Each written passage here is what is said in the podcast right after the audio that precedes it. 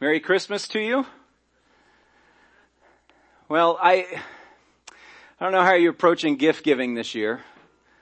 For the small household, there's kind of a formula. It's one that we were introduced to a lot of years ago, where it was one of those things, you know, you give somebody something they want, something they need, something to wear, something to read, right? Have you heard that one before? As soon as that was given to us, it was like an epiphany. We're like, oh, we have a, and this was before we had a gazillion kids, and we are like, we need this to, to keep everything straight and everything. We all know the difference between opening something you need versus something you want, right? It, we see it on our kids, not so much with the adults, but you can see it all over our kids' faces because the difference between opening, say, like a PS5 and a pair of socks you know, even like with our polite kids, you know, the ones, those of you that are like, your kids are really sweet, and they're just like, oh mom and dad, this is exactly what I've always wanted. These tube socks are the best thing in the, world, you know, it, we, we can see right through them because there's this reactionary change between the thing that we want and the thing that we need. And I find that as we get a little bit older, um, our expectations of the things that we want and the things that we need shift. As a kid, my, my wants are like totally disproportionate to reality. You know, when I was a kid, uh, when I was a kid, listen to me, I'm already starting with the old people. Back when we were, you know, the Millennium Falcon was a thing, you know, everyone's into Star Wars now. Well, we started it. My generation had to watch Star Wars at the drive-in in the back of the station wagon. Take that. Anyway, now that Star Wars is a thing, this, this illustration still holds up, but I, all I wanted was the Millennium Falcon. You know, I wanted that, that big plastic thing with the, but really what I really wanted, I wanted the real one. Like there's something about my childish mind and imagination to where I was just ready for, you know, I, I was hoping my parents would give me this, but I was really hoping that some way, somehow, as it would travel through space, I would have the Millennium Falcon. As I got older, you know, my, my wants list started taking a, a back seat towards practicality. You know, responsibility kind of works out this whole daydream fantasy thing and then you start to appreciate just having your needs met and those sorts of things. You're not thinking about, maybe I'll get the Millennium Falcon. That's just not a, an option anymore. And, and yet every once in a while something within me still kind of creeps up this childlike expectation like maybe this is the year. Ask yourself this, is this the year that you're going to get that gift that you didn't see coming. You know, like, it's like somehow my wife had a secret job that I didn't know about.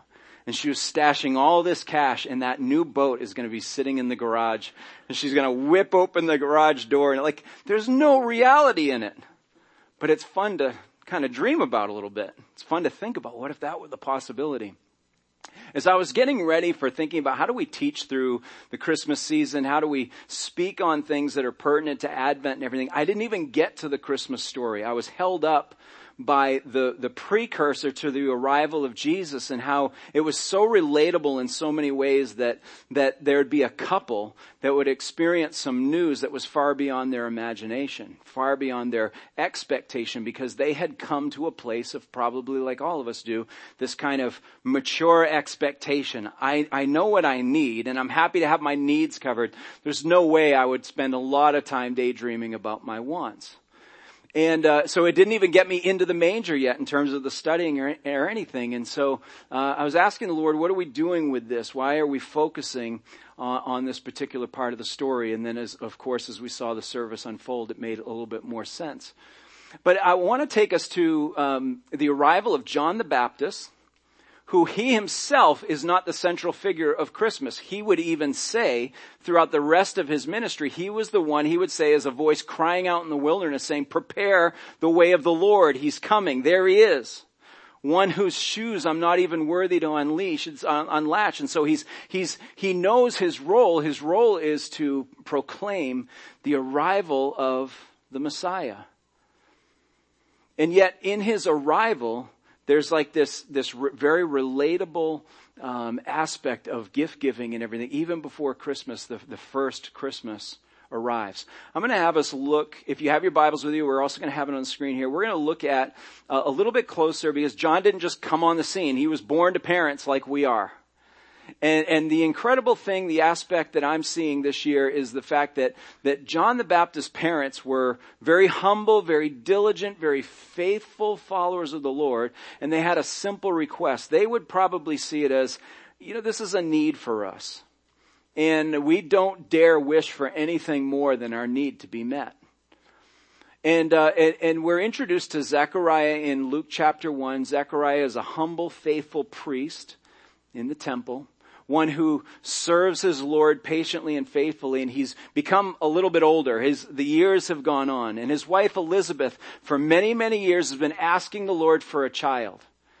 And, and, perhaps even more specifically, she's asking him for a son because in that day and age, having a child, of course, is its blessing as we would attest to, but, but even having a son had other socio, uh, social, um, um, payoffs, if you will, economic future invested in it and that sort of thing, a little bit more security and just the way that society, um, valued that. So it was a specific request even of the Lord to, would you please be favorable to us and give us a son? And, and, so that's the ask. That's the, that's the little thing on the, un, unbeknownst to them, the thing on their Christmas list. Lord, would you give us a, would you give us a sign? And apparently they've been praying that for years, probably well before the years had caught up to them, and they might have started thinking, that's just not going to happen for us anymore. And, and, yet the Lord answers the prayer. I'm going to pick it up in, uh, in Luke chapter 1. We're just going to see how the message arrives here a little bit. As, as the angel of the Lord is telling Zechariah the priest, your wish is about to come true. Your, your Christmas wish is going to, to happen, but it's going to be a little bit different than you expected. Instead of the message just being, you're going to have a child, it's wrapped up in this. I'm going to pick it up in verse 14.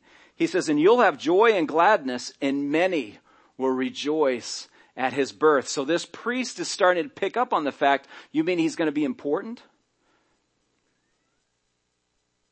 For he will be great before the Lord, and he must not drink wine or strong drink, and he will be filled with the Holy Spirit, even in his mother's womb, which is literally true because in Elizabeth and Mary's first encounter together, as they're both pregnant, when, when she sees Mary, uh, John actually uh, leaps in his mother's womb in reaction to the presence of, of the Lord, as that the scriptures would, would give us. And so, even from, from, from the womb, he's filled with the Holy Spirit.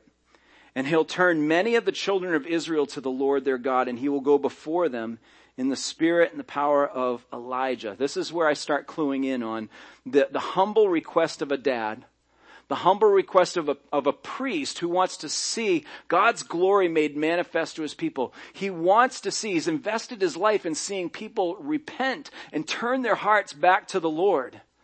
And maybe he's had varying success of that. And I don't mean to make him like a small town preacher in our minds, but you picture somebody who's giving their lives and dedicating it to the Lord, and you wonder if he's think, if he thinks he's seeing the results. But then with the angel's proclamation, he says, your kid is going to do a bang up job at this. Your kid is not going to have to quote unquote worry about success. That this is what's going to happen. They'll, they'll, come before him in the power of the prophet that is, is perhaps one of the most revered in their tradition, and that's the prophet Elijah. To turn the hearts of the fathers to the children and the disobedient to the wisdom of the just. And here's the purpose of the arrival of John the Baptist. To make ready for the Lord a people prepared. And by the way, the Baptist is not John's last name. I just thought I would want to point that out in case you're looking for that in the study notes or something like that. Zechariah's heart, no doubt, is filling with anticipation and excitement and pride. And he's hearing for the first time that these long held prayers, not just of him, but his prayers on behalf of his wife, who he's seen her have heartbreak after heartbreak and not realizing this fulfilling dream of having her own child, it's finally coming true.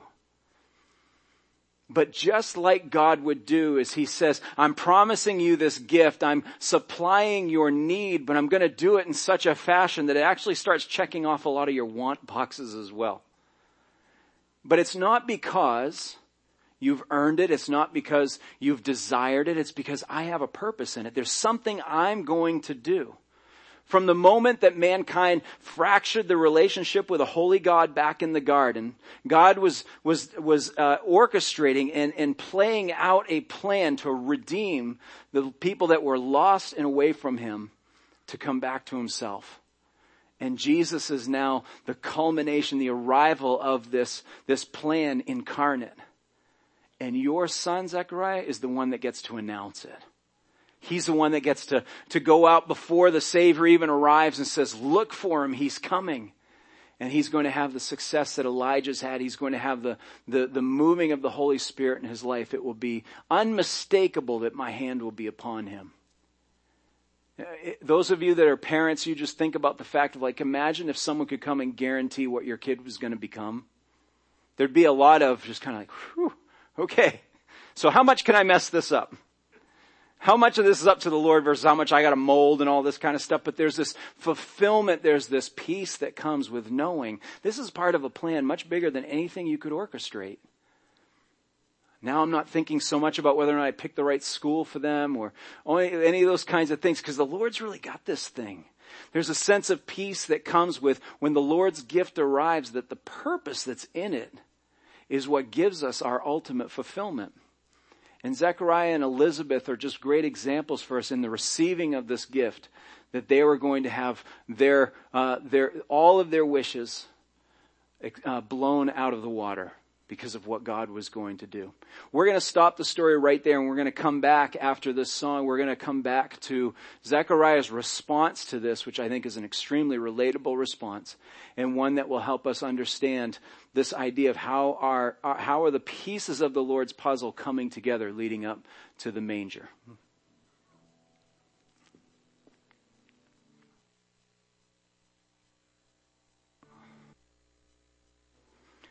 When we receive gifts, uh, this time of year especially, there's so many thoughts that go through our heads. Somebody could have um, paid attention to something you said months ago in the store, and they said you you might have just leaked out. You know, I really like this, or I don't know if we could afford this something, and somebody makes a mental note. Christmas is coming now, I'm prepared. And they sneak that item or go into another checkout line in order to get it so that you don't know what's happening or, or perhaps you get that gift that um, you, you can't believe that they planned so far ahead, hoping it would be here in time for Christmas or be made or ready. And you say, man, you must have been thinking about this for a long time. Or, or maybe those gifts that every once in a while are like, how did you afford this? how did, how did you get the money for that? I don't, I don't even know. How do you, and it blows our minds away as we receive it. We're just kind of thinking, man, I don't know if I deserve this. Or I start thinking, wow, you really do pay attention to the things in my personality that I've expressed that I like or you're looking after those kinds of things. I think some of the neatest gifts though are the ones, does anybody say neatest anymore? I just realized I said that. Does anybody say neatest? I get a little shout out there? Okay, four of you. Let's be nerds together. One of the, um, the sickest, uh, kind of gifts because I'm down. All right. One of the neatest kinds of gifts I think you can get are the kind that you didn't even know you wanted. That, that somebody just came across something and they were like, oh, this is going to make your life so much better, or this has you written all over. You don't even know the thing existed. You didn't know it was possible or something. But then you start to come to this uh, approach later, or start to come to this appreciation, I mean, a little bit later where you start to go, man, I don't know how I could live without this. It was nowhere even near on my list because I didn't even know to ask for it. I think this is what Zachariah and Elizabeth wake up to undoubtedly because of the arrival of their son and all that it means, all the purpose that's in it. And so the angel is saying to Zachariah, this is all that's going to happen with the arrival of your son. And, and, and Zachariah says in response, he, he says this, and it's so profound, he went, what? Uh-uh. You've been asking for it forever. Believing that God can do everything. They knew all the stories of Abraham and Sarah. They knew all these, and he's, and he still is kind of like, nah, uh, uh, if this prophecy had come 20, 30 years ago, I'd have been cool with this. How? Not sure. The angel had heard enough at that point and responds and says, because you've expressed doubt in the Lord's plan. You know, that was his opportunity in hindsight, you know, to be able to say, Praise be the Lord. He's using us to fulfill His great plan. And, he, and instead it was, I don't see how this is possible. The angel says, because this is a work of the Lord. And so that everybody knows that this is a work of the Lord, you're going to be going without speech for a few months, Mr. Zechariah. The, the Lord is going to make you mute. You can't even say anything that comes to your mind or that sort of thing. You have to learn how to communicate all different way until the birth of your son. To make that point, God's message. Now, let, let's just make a little side application as we think about that. How big a deal is it made about the things that don't happen in your life is because you didn't believe big enough for God? And yet the Lord is saying, no, no, no, that's not really what we're going after here. I still have a purpose. I still have a plan. It will still play out. You're just choosing whether or not you're going to participate. Are you going to believe in it or aren't you? So God didn't say, well, because you didn't believe, I guess there goes that. We're going to have to go find another the Baptist to do it. John's not the one. No, he says, look, we're just going to set you aside here, Mr. Zechariah, faithful, holy man of God. You had your moment of doubt, and I want everyone to know you'll never be thinking that again. And sure enough, he didn't. As they were starting to talk about the arrival of the child and they're planning for names and they're probably having those same discussions that we all have. Well, if you name them after somebody on your father's side, you know, we just did that before and if we do, and, and John, I mean, uh, Zacharias over in the corner going, mm, mm, mm, trying to get him to like, I know the name. They finally pay attention to poor mute old priest dad over in the corner. Tell us what's going on, what's on your mind, and his name will be John. It was like, it was, and it's that moment that his speech releases and he can speak again. And it's almost as if he had been storing up something really profound to say. Now really this is prophecy that's coming as the direct result of the movement of the Holy Spirit. But we pick up what uh, Zechariah shares when he can finally speak again, knowing that his son John, who will later be known as the Baptist, is coming. This is what he says.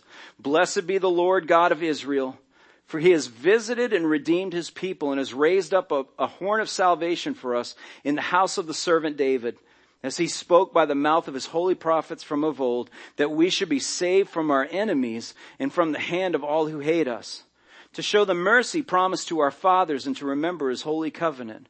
The oath that he swore to our father Abraham to grant us that we, being delivered from the hand of our enemies, might serve him without fear, in holiness and righteousness before him all our days. And you, child, John, will be called the prophet of the Most High, for you'll go before the Lord to prepare his ways, to give knowledge of salvation to his people and the forgiveness of their sins because of the tender mercy of our God, whereby the sunrise shall visit us from on high, to give light to those who sit in darkness and in the shadow of death, to guide our feet into the way of peace. Zechariah is saying your birth has so much more meaning than our simple, humble request, Lord, give us a child, or even if you would even go so far as to give us a son. No, you have so much more meaning. You're so much more important to the whole process. Finally, the time has come that we get to proclaim that the Savior has arrived and my son's going to be the one delivering the message. If we humanize this a bit, we start to really understand how, how difficult it would be to wrap our heads around this. No wonder why he had a moment of doubt, understanding all that was culminating and not being able to express it. But it's coming, and his son gets to play a part. You see, God's gift is showing up to him, to him and to his wife bigger than they could ever comprehend or understand. And, and he would, he would be expressing with his mouth that the gift to them isn't just having the child, that they can feel that warmth in their home. Their gift is, and the expression is, this counts for God's plan. That, that we get to participate in his glory by having been faithful to receive it. This is what this is Oh, this whole season is about is unfolding of a plan and you and I seeing our part in it and being thankful that we heard the voice like John was of one crying in the wilderness saying, repent and prepare the way of the Lord. And this is what we struggle with. We, we struggle sometimes to hear that voice. We struggle sometimes to see that grand plan developing or playing out before us. We start to doubt. We start to wonder, is there anything in this thing? I don't see this going so well. And then we start to criticize, well, I don't have enough faith or I just can't find my way to believe it. But it's so much wrapped up in what is God intending to do and are we making ourselves available in our humility to participate? I get the sense from what I read about Zechariah and Elizabeth that if the Lord had never answered their prayers and they never had a child whose last name would be the Baptist, that they would have still served him faithfully anyway That there wasn't a straw that broke the camel's back, that if they just don't, I almost get the sense that this answer to prayer came much later as they were still continuing to show their faithfulness and their trust in the Lord with or without this great blessing. And because they were available, the Lord's plan kind of plays through their family, goes right through their kitchen, if you will, right straight to the manger. Jesus himself says of John the Baptist, of those born of women, which were every, which was everybody, of those born of women, there was none greater than him. Now, he is not the central figure to the story. We know this. We know that this is all about Jesus being born in the manger and, and, and the life that he would live perfectly for us and provide that perfect sacrifice to satisfy the wrath of a holy God. We know that's what the story is about. We know that it ends, uh, or, or it continues, I should say, traveling through the path of, of his death, his sacrifice on our behalf to pay for our sins, and that he was resurrected after being in the grave for three days. That Jesus is the central figure to Christmas, but I'm, I'm a little bit challenged or, or encouraged by this proximity blessing that happens through the, the, the, the family of John the Baptist. That even though they're not the central figures, that all of this blessing arrives at their household just by being near it. I almost, I almost think about, or my mind goes to that place where uh, the woman that was having an issue, a health issue, and she couldn't get to Jesus. The crowd was so big, and and they were all pressing in on him, and she had so much faith that she was like, "If I just touch the hem of his garment, if I just touch the edge of his robe, I know he'll heal me." And that faith was expressed by just being within proximity to Him. And sometimes we just think that we're on the outskirts of this or we're not involved in the, the real purpose of what God is unfolding and we remove ourselves and we think that's for them. They're going to do that. They're going to be involved in that. This is something the Lord has called each and every one of us to participate in. That the story as it began there and as it plays out throughout history, it's not done yet. And our calling in all of this is that we would continue to be available to be used for His purpose in His timing and in His way. And the song that we're about to hear is one that our friend John wrote for us and just um, expresses, I think, so well um, this idea of the Lord using the pieces and the elements to call people to Himself. And, and, and we know that our world right now is extremely weary and worn down. We're going to cover this a little bit for our Christmas Eve message and talking about the, just the collective fatigue that's over mankind. Where do we go for that rejuvenation? Where do we go for that life, that breath that's breathed into our souls that makes us new? Are we calling people to it? Are we inviting them to come in to their rest. This is the part that you and I get to play. This is the purpose that we get to serve and being faithful to it, not just like John the Baptist, but even like Zechariah and Elizabeth. Lord, what's my part? Will you take my, my simple human requests, the ones I can't even fathom what you'll do with it, but will you take my request to be a, a part of your plan and just run with it in your way and infuse it with your grace? That's the question before us. Let's listen.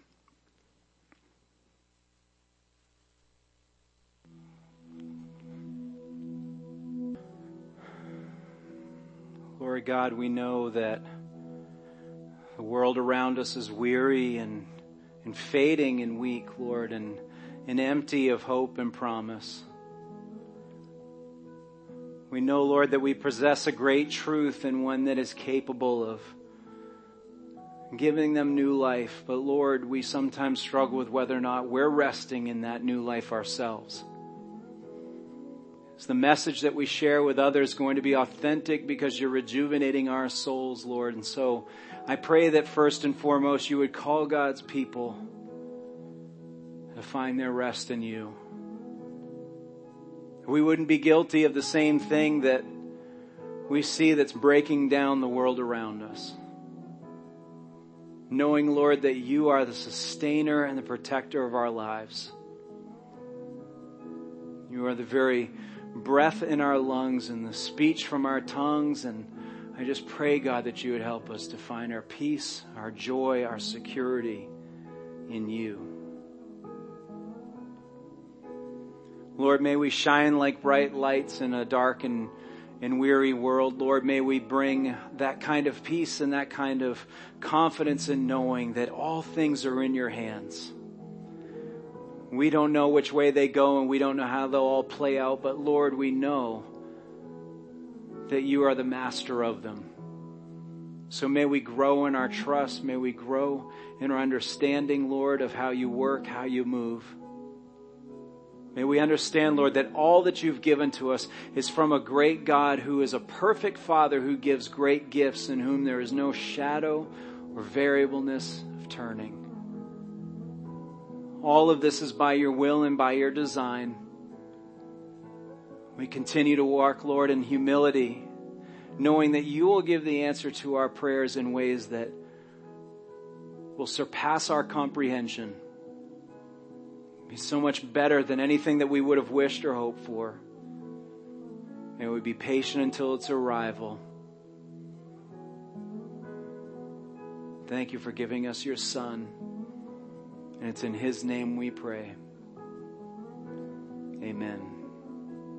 God bless you. Merry Christmas.